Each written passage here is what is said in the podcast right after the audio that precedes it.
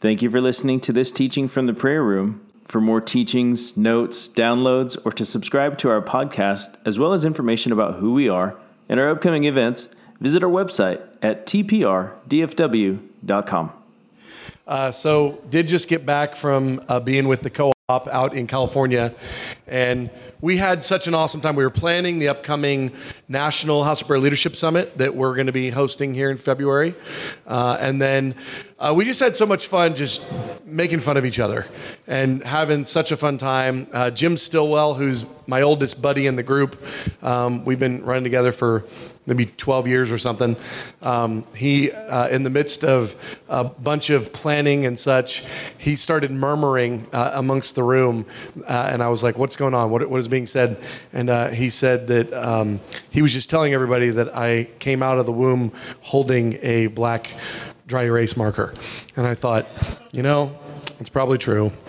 Not real sure what we did with that original dry erase marker, but um, anyway, we just had so much fun. It was just such a good time strengthening one another. And you know, there are times where there are members of that co op that are really going through it. And one of them is right now.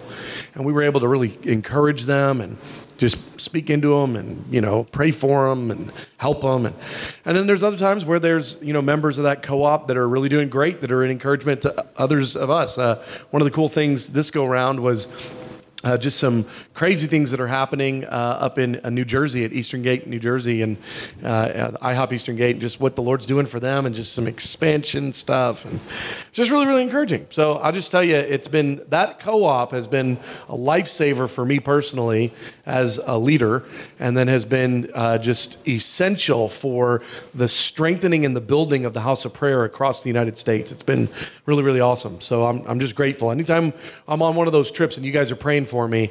Uh, I just want to let you know I really appreciate that because those are sovereign moments for us. So, okay, well, we're going to jump into Revelation uh, tonight.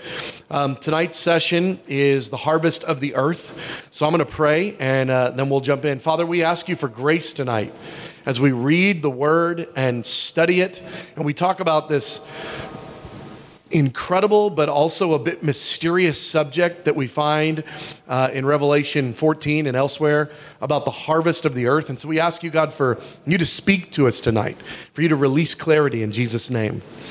Well, uh, Book of Revelation, our study here, uh, harvest of the earth. this uh, harvest that we see in Revelation, it's a theme that's um, actually got some um, some pieces, some corresponding uh, passages in Revelation, but then also a number of other places in the New Testament. And so this is a glorious and much prophesied reality, this harvest of the earth. Um, but while that's the case, what we're going to see tonight, at least in the context that we're going to read, which I think is kind of the ultimate uh, fulfillment, the ultimate context of the harvest, the subject of evangelism and even the subject of the lost being saved isn't exactly the same thing as the harvest. Uh, we're going to look at the harvest as actually a broader subject than that. Uh, the lost being saved is a prerequisite for the harvest, but the lost being saved isn't actually what's being referred to. Uh, as the harvest uh, here in the book of Revelation. So, if that's a new idea to you, uh, maybe keep your ears perked and you'll hear how that's the case. Well, there is a great revival coming to the earth. And this revival, um, more than anything, this great revival is a reflection of the Father's how, uh, heart to grow his house. This revival that's coming is really a reflection of the Lord's desire to make the family bigger. He wants a big family, He's a family guy. And this revival that's coming is really a way to, uh, to impact that in the most profound way. Uh, 2 Peter 2, you guys know this passage, but it just it really helps communicate what the coming revival is about. the Lord is not slow in keeping his promises, as some understand slowness.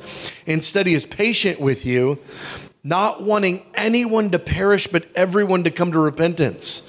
But the day of the Lord will come like a thief. It's interesting every time we see something in the Word of God that reflects the desires of God that are not being fully met. God desires righteousness. Well, we look at the planet right now. That's he's not getting that uh, to the fullness by any means. God desires that none would perish. but yet men choose unrighteousness.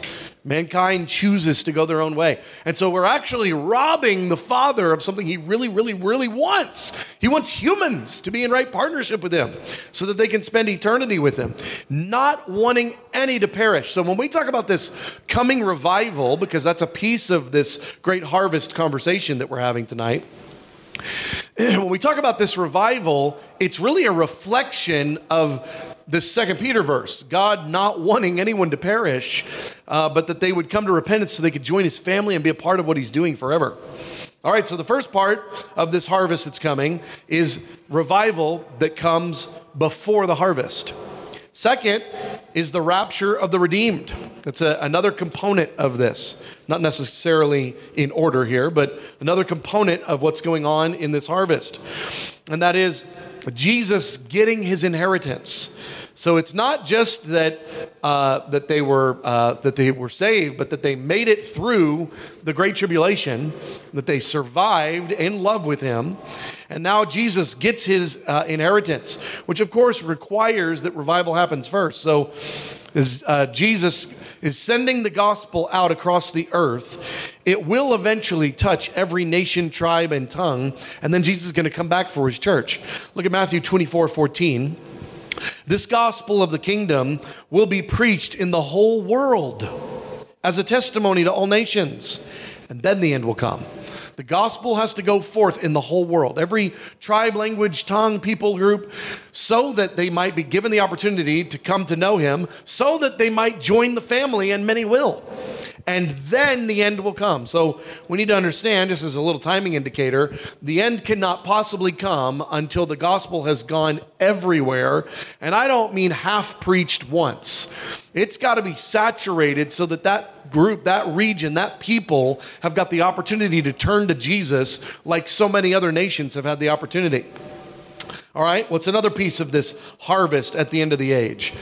Surprisingly, if you didn't already know this, a part of the harvest at the end of the age is the reaping of the reprobate. Now, the reprobate just means those that cannot be saved at this point. They will not give their lives to Jesus. They are reprobate in their heart. They have fully aligned with Satan. They've taken the mark of the beast. They don't want to repent. They're not going to repent. They can't repent. They have gone the full distance and given themselves fully over to Satan and made covenant with Satan. You could say they got saved into Antichrist instead of saved into Christ.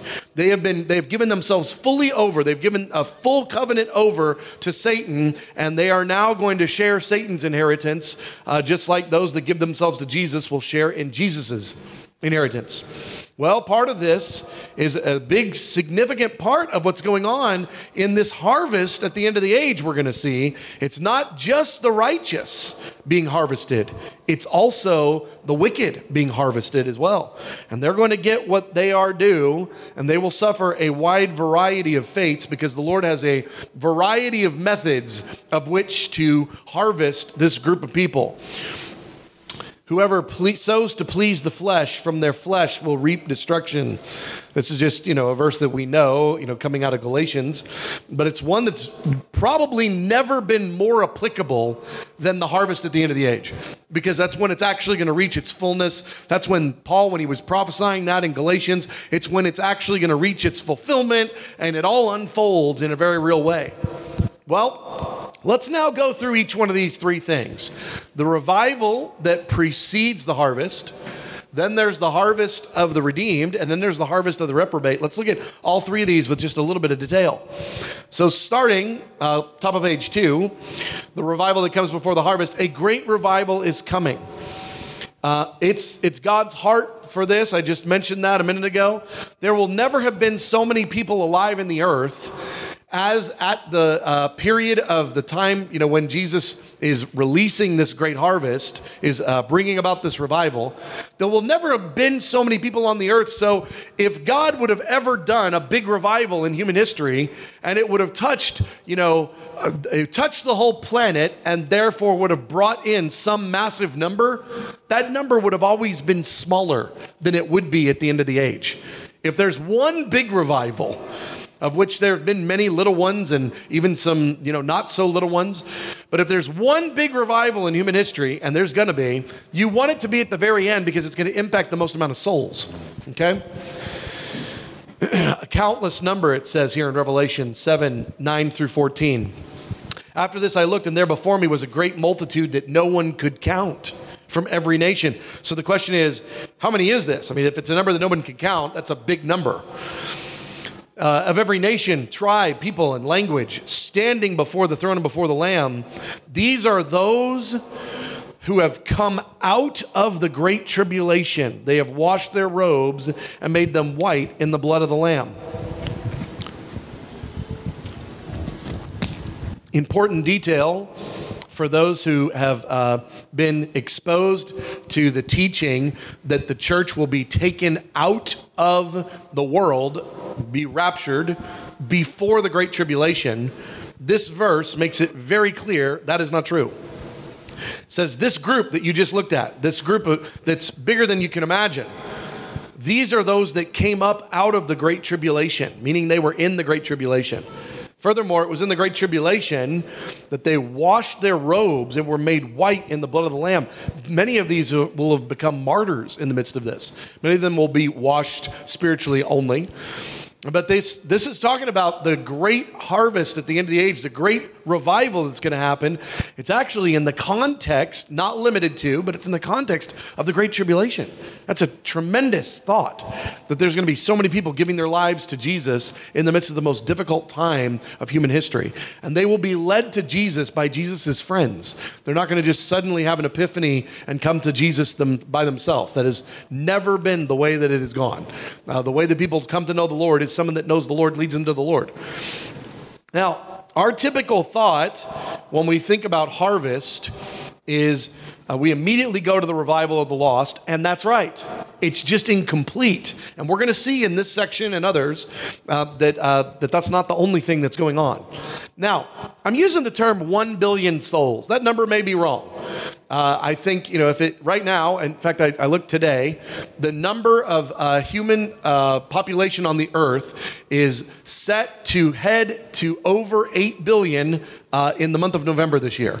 So it's not inappropriate to say we've got about 8 billion people on the earth right now because it's slated that in November of this year it's going to go to 8 billion people. So using that number, 8 billion, 1 billion would be an eighth of the human population coming into the kingdom. Now, I use that number a billion because we need a big number to talk about because it says it's a number that nobody can count from every tribe, language, people, and nation. And if we're looking at that right now, and, that verse, you know, that we read out of Revelation, uh, uh, chapter, I believe it was chapter 7, about that number that nobody could count, coming from every tribe and language and nation, you're looking at that number happening while the population of the earth is what it is now or bigger, because it hasn't happened yet. So, a number coming out of 8 billion people that nobody could count, but we know how many people are on the earth, there's 8 billion. So, a big number. So, I'm using the number a billion. Number, another reason I'm using that number, there have been a number of prophetic voices, which they're, you know, it's subjective, but I believe it, especially because it's come from so many a number of different prophetic voices that have gotten that number, a billion souls at the end of the age that'll come into the kingdom. I think it's a believable number, but whether that's the right number or the wrong number really isn't my point. The point is it's going to be a big number, okay?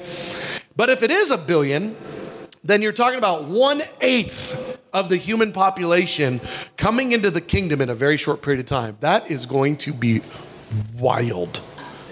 I mean, that is the most unthinkable thing imaginable related to normal human life. Okay, so right now, let's just go with how things are right now. Right now, you've got some people that are committed to Jesus, it's a small number. You've got some people that are committed to church, but not committed to Jesus. It's actually a pretty big number. You got some people that are committed to not be committed to church. You've got some people that are committed to be against the church. And then you got some people that are straight up committed against God in the earth right now. So, five categories. You might even come up with a few more. My point is right now, what if one out of eight people that you were walking down the street next to had just recently given their life to Jesus? That would, can, every coffee shop would be a buzz. Every household, every, oh my goodness, every family reunion is half mad, half glad, and half sad. I mean, there just, there's just so much going on in all the social, you know, situations and, and churches, and my halves have three. So that's, that's how I get that way. So, uh, so, so anyway, in every social institution, everything that's going on in the earth, there's this, there's this ruckus. And not only that, these kids in the kingdom, they come to Jesus and they are on fire. They are anointed of the Holy Spirit and they are idiots. They, just because you gave your life to Jesus does not mean you're a smart person. I can remember the dumbest things I said when I came to know Jesus. The things, oh my gosh, the things I said. Now I just imagine if I would have been anointed with power and how much more trouble I would have gotten into. We're talking about kids with guns in this situation, okay? It's gonna be a wild scenario where one eighth of the human population just got saved and they got a bright countenance and they don't know anything yet. They're gonna need discipleship, they're gonna be making messes, they're gonna be causing problems. Church growth is gonna be through the roof. Churches are, have no idea how to handle that kind of influx. No church on the planet is ready for that. No church is ready. And so infrastructures are breaking, and then people are going, Man, I'm trying to get discipled around here. There's not enough disciplers. And, and people that have known the Lord for, you know, three months are now suddenly pastors to try to help the ones that got saved yesterday. I mean, there's gonna be it's gonna be a tremendous thing. So when we think about that revival, let's also just kind of, you know, hold on to our butts a little bit on that one. That's gonna be an intense moment, okay? But a time is coming where across the earth there will be elation and jubilee.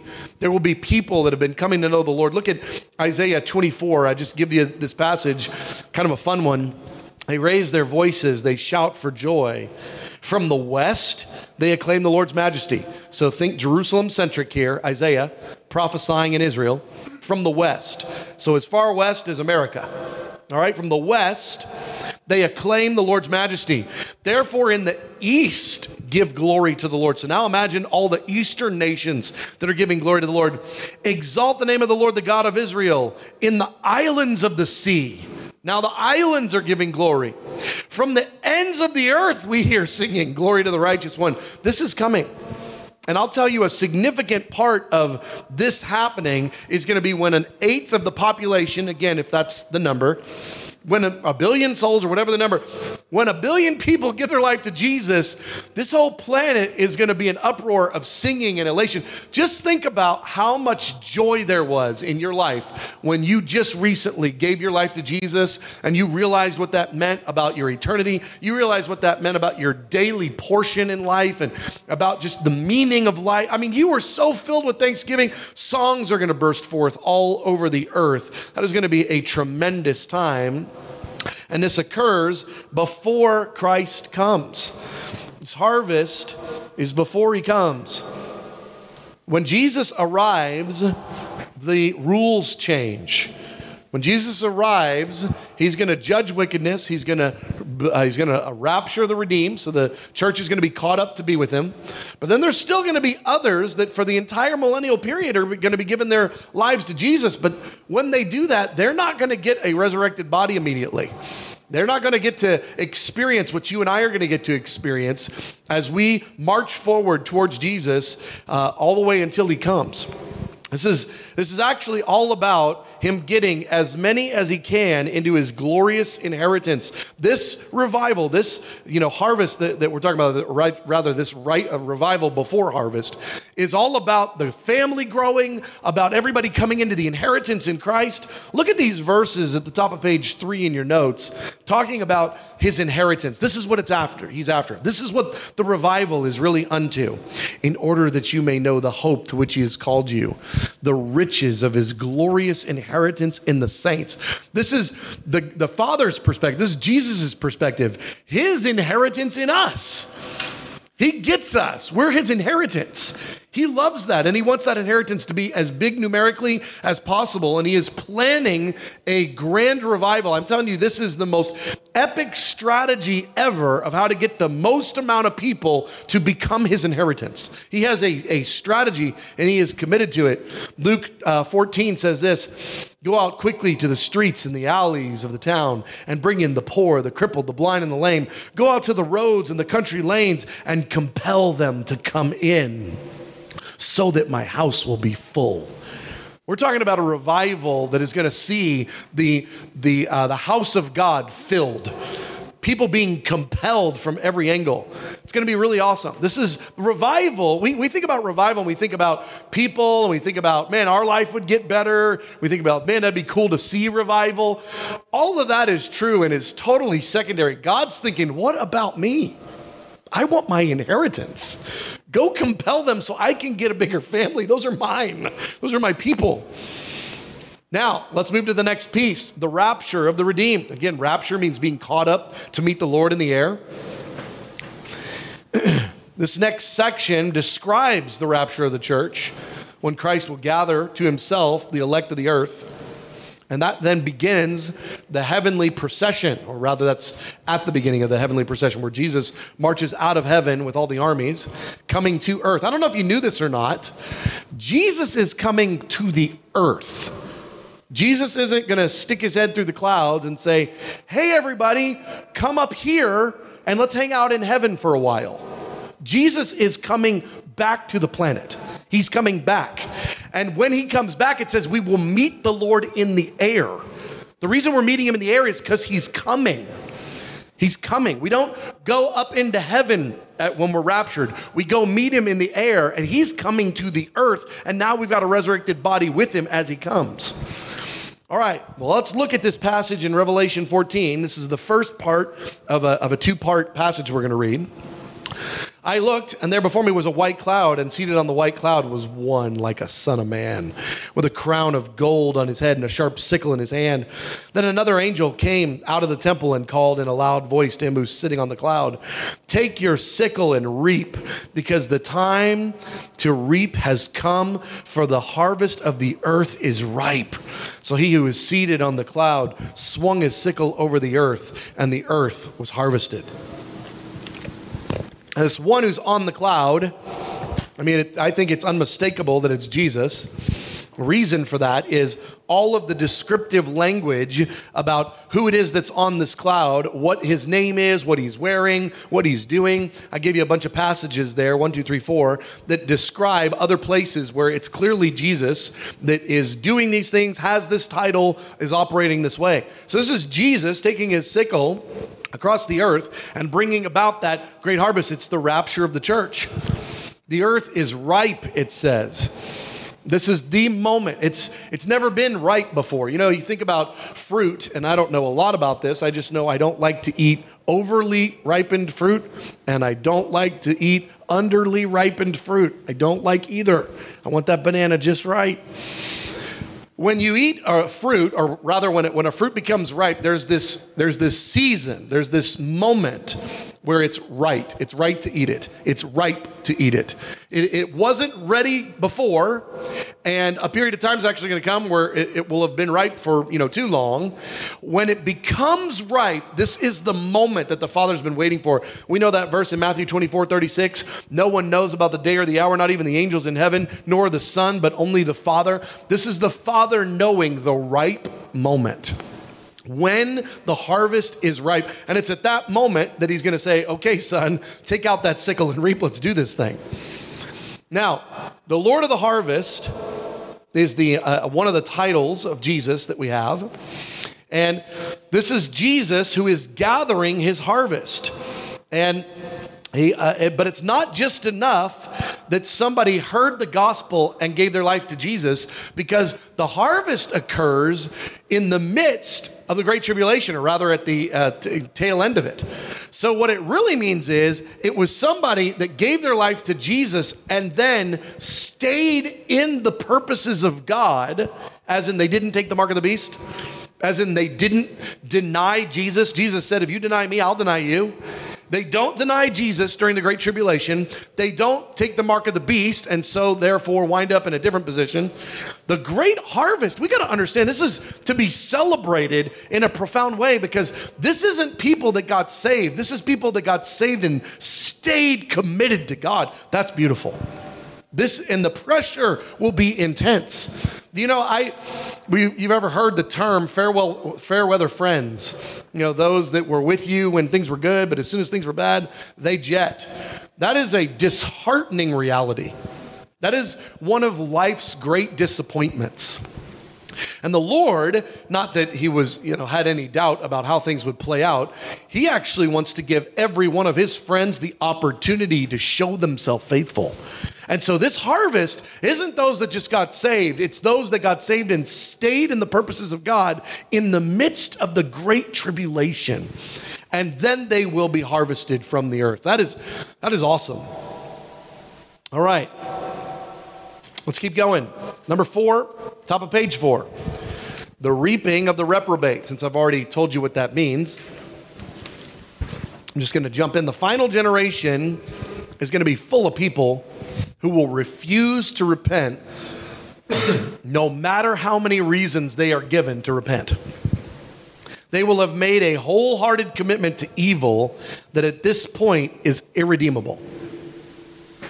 Therefore, there'll be nothing left for this group except the fearful expectation of judgment and eternal fire that's reserved for the enemies of God.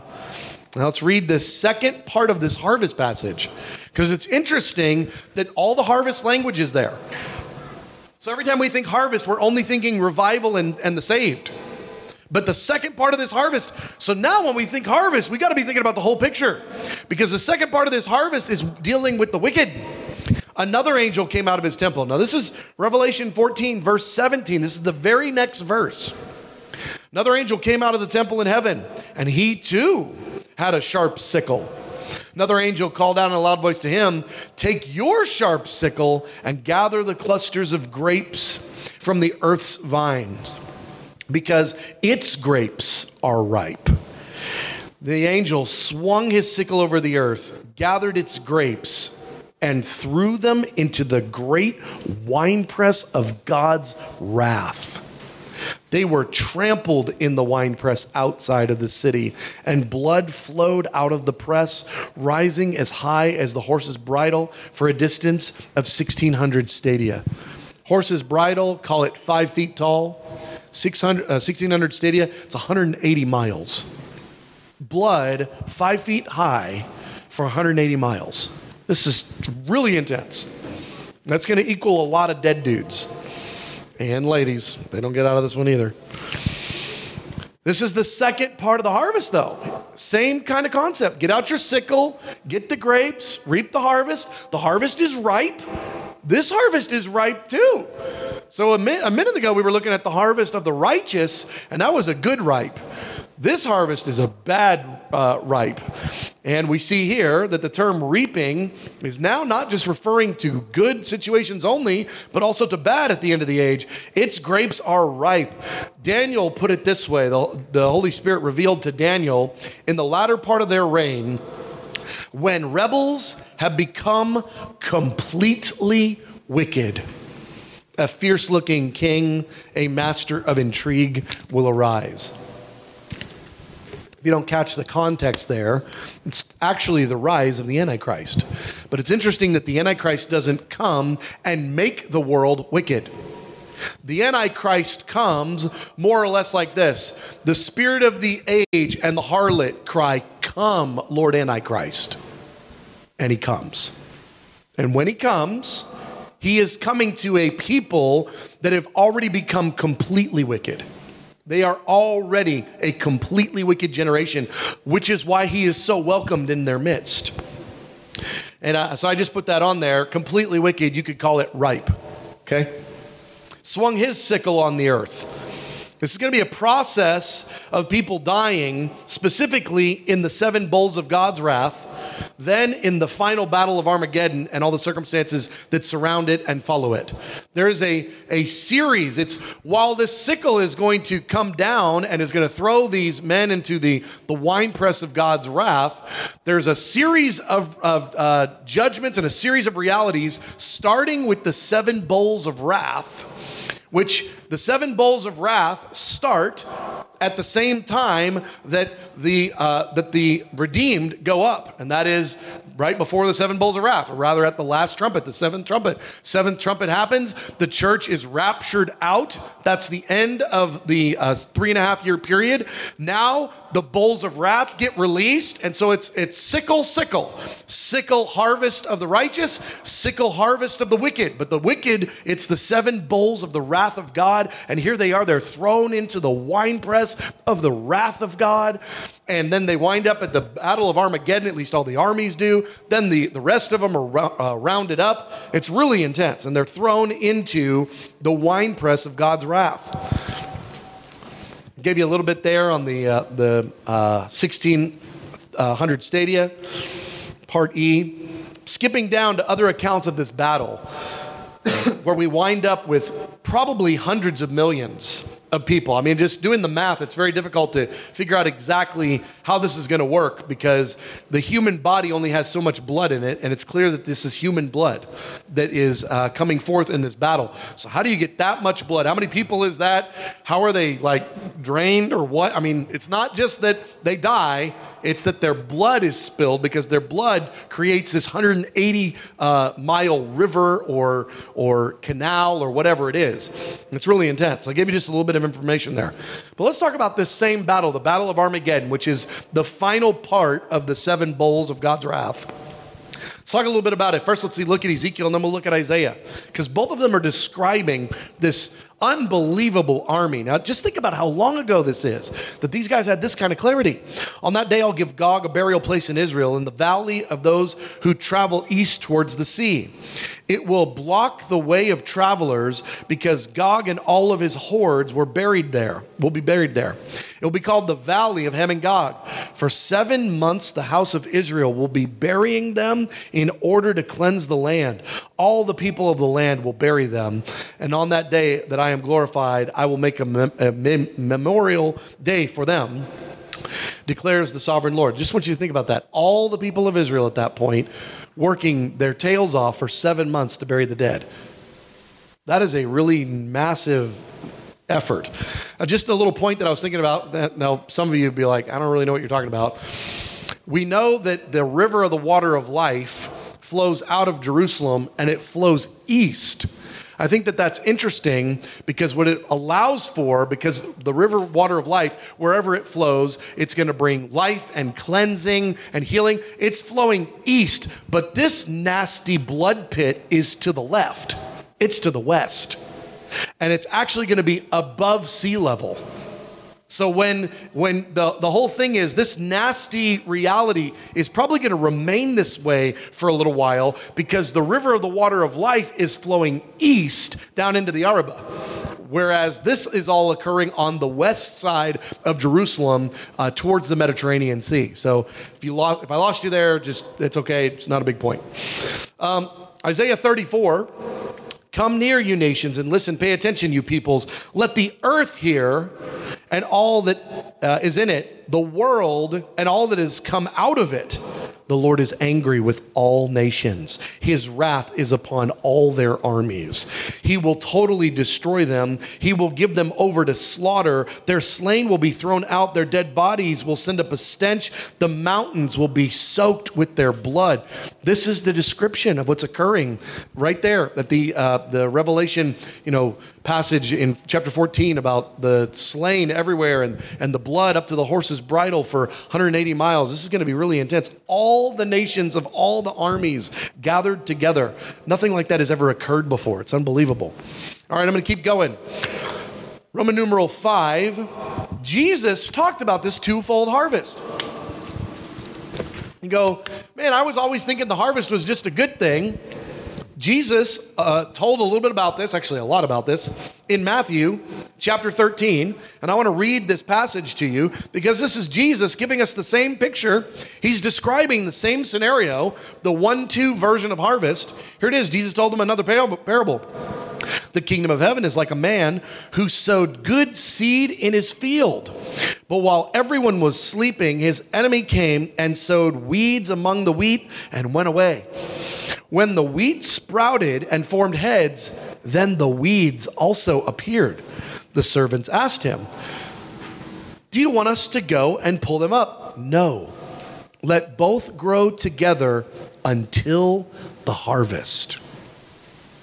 At that time, I will tell the harvesters first collect the weeds and tie them in bundles to be burned, then gather the wheat and bring them into my barn. His disciples said, Explain to us the parable. And he answered, The one who sowed the good seed is the Son of Man, the field is the world, and the good seed stands for the sons of the kingdom. The weeds are the sons of the evil one and the enemy who sows them is the devil. The harvest is the end of the age, and the harvesters are the angels. As the weeds are pulled up and burned in the fire, so it will be at the end of the age. The Son of Man will send out his angels and will weed out of his kingdom everything that causes sin and all who do evil. They will throw them into the fiery furnace where there will be weeping and gnashing of teeth. Then the righteous will shine like the sun in the kingdom of their Father. All who has ears, let them hear. Now, this is both good and bad being sown into the, the field. Let both grow till harvest, Jesus said at the end of the age. There's the use of the harvest sickle again in this passage. We see that there are sons of the evil one. There's, there's harvester, uh, harvest uh, in, occurring in, in two forms the wicked and uh, the, the redeemed. And it's interesting that the way that, uh, that this is going to go is the sons of the evil one, just how, how clear it's going to be who these are uh, at the end of the age. It's going to be so obvious. Revelation 13, 16 through 17 tells us that uh, forced all people to receive the mark on their hand and on their foreheads. The mark is the name of the beast or the number of its name. So you're going to have this whole group of people that are identified as weeds. They will have the mark of the beast, and they are weeds at the end of the age to be harvested. It's interesting that it says that the, har- the, the harvesters are the angels. And there's going to be activity of angels both to pick up the saints. It says that the, the angels are going to be released to bring the saints up. So the angels are going to be useful for the harvest, the, uh, the rapture of the church. The angels are going to be useful in the harvest of the wickedness. That's what the 21 judgments are all about is the angels are, are actively involved in the judgments of God being released against the wicked during the whole tribulation period, not to mention uh, the, the bowls of wrath at the end. And so all of that is going to be weeding out of the earth. It's going to be tossing men into hell. Uh, it's going to be uh, the, the great measure of the activity of angels involved in both parts of the harvest. So, anyway, I just wanted you to see that. We're going to break up into groups here in just a minute. But I wanted you to see how Jesus actually already taught us in Matthew chapter 13 about this twofold harvest. So, whenever you start talking about the harvest from just a, a biblical perspective, it's fine if we want to keep using our American cliches. I don't think there's anything necessarily wrong with that. But biblically, the harvest is a twofold reality it's the wicked and the righteous being harvested. Okay? All right, let's break up into groups. Great question. Okay, so in the uh, Matthew chapter 13 passage uh, where Jesus is describing the wheat and the tares, they grow up uh, until the end of the age, the specific statement is made uh, don't pull them up yet, because if you do, you'll actually uh, wind up pulling up some of the, uh, the wheat as well. But at the end of the age, that's not how that's going to go. It's going to it's going to apply differently if you wait until the end. Okay, part of this is actually how is it that God is going to pull up the weeds at the end? He's going to send the worst judgments that the earth has ever seen on the wicked. So it's actually a timing uh, scenario where he's like, the earth is not ready for those judgments yet. It's not time for those things because that's actually the context because the two harvests happen at the end of the age. And the context is rapture of the church, bowls of wrath, battle of Armageddon, uh, and then the tribunals at the end of the age. So you've got, you've got the most intense scenarios ever. And God's like, no, no, we're, we're not doing that yet. In fact, if you started to do that, you would be releasing judgments that specifically the seal of God, which is put on the saint's forehead in Revelation chapter 7, hasn't happened yet if we're talking about Jesus talking long before Revelation is written. You tracking? And so there's some details related to the judgment. The weeding isn't the end, the weeding is the judgments, the, the work of the angels. And remember, when the angels go to bad guys, it's judgments. When the angels go to good guys, it's rapture. And so he's actually describing uh, no, we're not going to release those judgments yet. It's not time. Let's let both of them grow to ripe. You think that's bad? Just wait to, for a while. They're going to get so much worse. You think those guys down there, the righteous ones, you think they're doing good? Just give it a minute. They are going to shine like the brightness in the heavens if you just let these two things grow to the fullness of ripening. And so, uh, so great question, which actually even then ties in some of the judgment passages. So great. Okay, over here. It's a great question. All right, so uh, in the uh, Ezekiel passage that we read, Ezekiel 39, it talks about the seven months of the house of Israel will be burying all of the dead that are just to the west of them in the uh, valley of Armageddon, okay, Armageddon. And uh, and it says it's going to take all of them doing that, but then it says all the people of the land will bury them. Uh, the question is, who are all these people, and how is there more than five?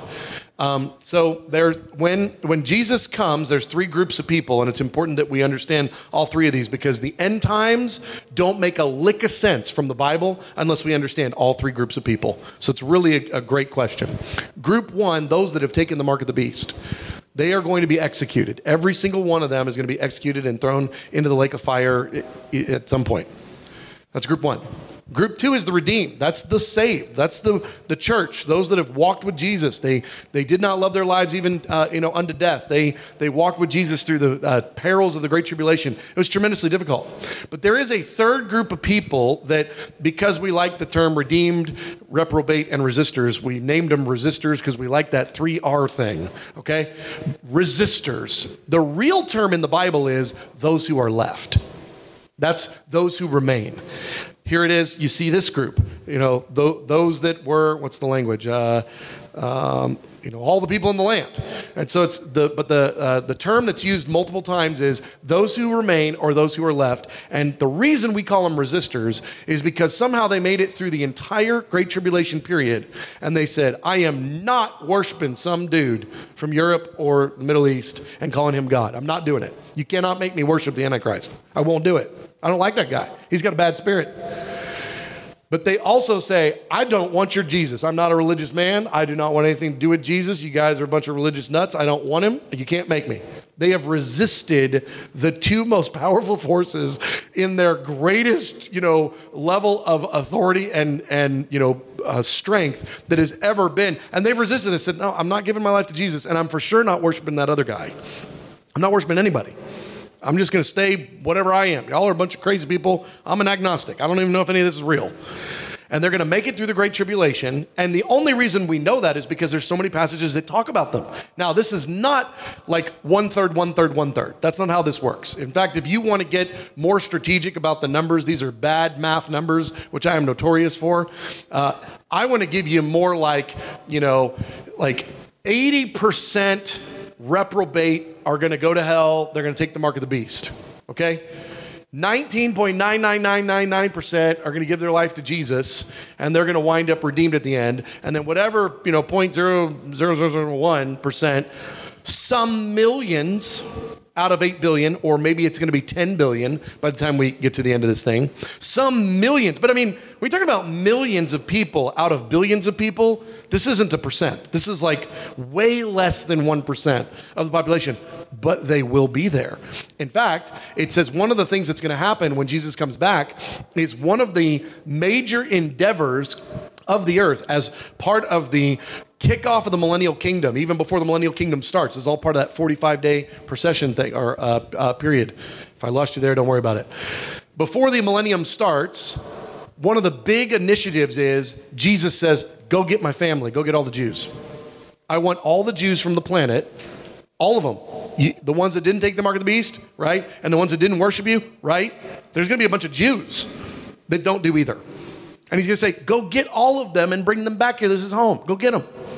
And it's going to be one of the big initiatives that kicks off the millennial rule of Jesus is go get my family. Go get Jews. I'm Jewish. They're Jewish. Those are my brothers and my sisters. And when they get here, they're going to have the surprise of their life when they find out I'm Jewish and I'm God and I'm real and they better get saved right now. And they will and they will be elated because they're going to be warned on the way by either a resurrected saint with a resurrected body, maybe accompanied by angels, or maybe one of these other resistors that just saw all the things unfold and gave their life to Jesus. Like, Jesus, how can I serve you? He says, Well, go to, you know, wherever, wherever Romania and get the Jews there and bring them back. And so there's going to be, uh, by the time that this verse happens, all the people of the land, I believe, is going to be 100% of the human population that are in the resistor category from across the earth will be back in Jerusalem and in Israel helping Jesus jumpstart the planet again. Let's get all the humans back. Let's not spread our human resources across the planet. Six of you over there, 100 over there, you know, 25 over there. That's ridiculous. We'll never get anything done. Let's get everybody to Israel and rebuild Israel first. Let's get, let's get all the Jews back here and then let's rebuild Israel from all the people that are in that resistor category from all the different tribes, languages, tongues, and nations. So, again, go do a uh, Google search, uh, not Google, uh, Bible Gateway search on, well, the Google search will get you probably an interesting answer. Those who are left or those who remain, depending on the translation. There's a number of passages that talk about it. And this is actually one of those passages. It's just, it's defining that people group without using that specific phrase. But you've got, this is, this is not an isolated passage. There are a number of these that are very clear. Wait a minute. This means there are people that didn't get saved and didn't take the mark of the beast. Right, exactly. That's the group of people that Jesus is going to start the millennium off with because there are going to be lots and lots and lots and lots of babies born in the millennium. And they won't be to anybody with a resurrected body the Lord is going to repopulate the earth's the human you know population with these resistors. They're going to have babies. It says they're going to live hundreds of years and stuff. So all part of the millennial reality. Okay, great, great questions. Okay, well, worship team leader, somebody you can come on up. Uh, I will give you guys some good news here. There are now unless we have some tragic thing happen with the uh, recordings. There are now no more surprise nights like this one. Uh, we'll do uh, number 112 next week, and we've got a total of 115 sessions. So we are nearing the end here of the book of Revelation.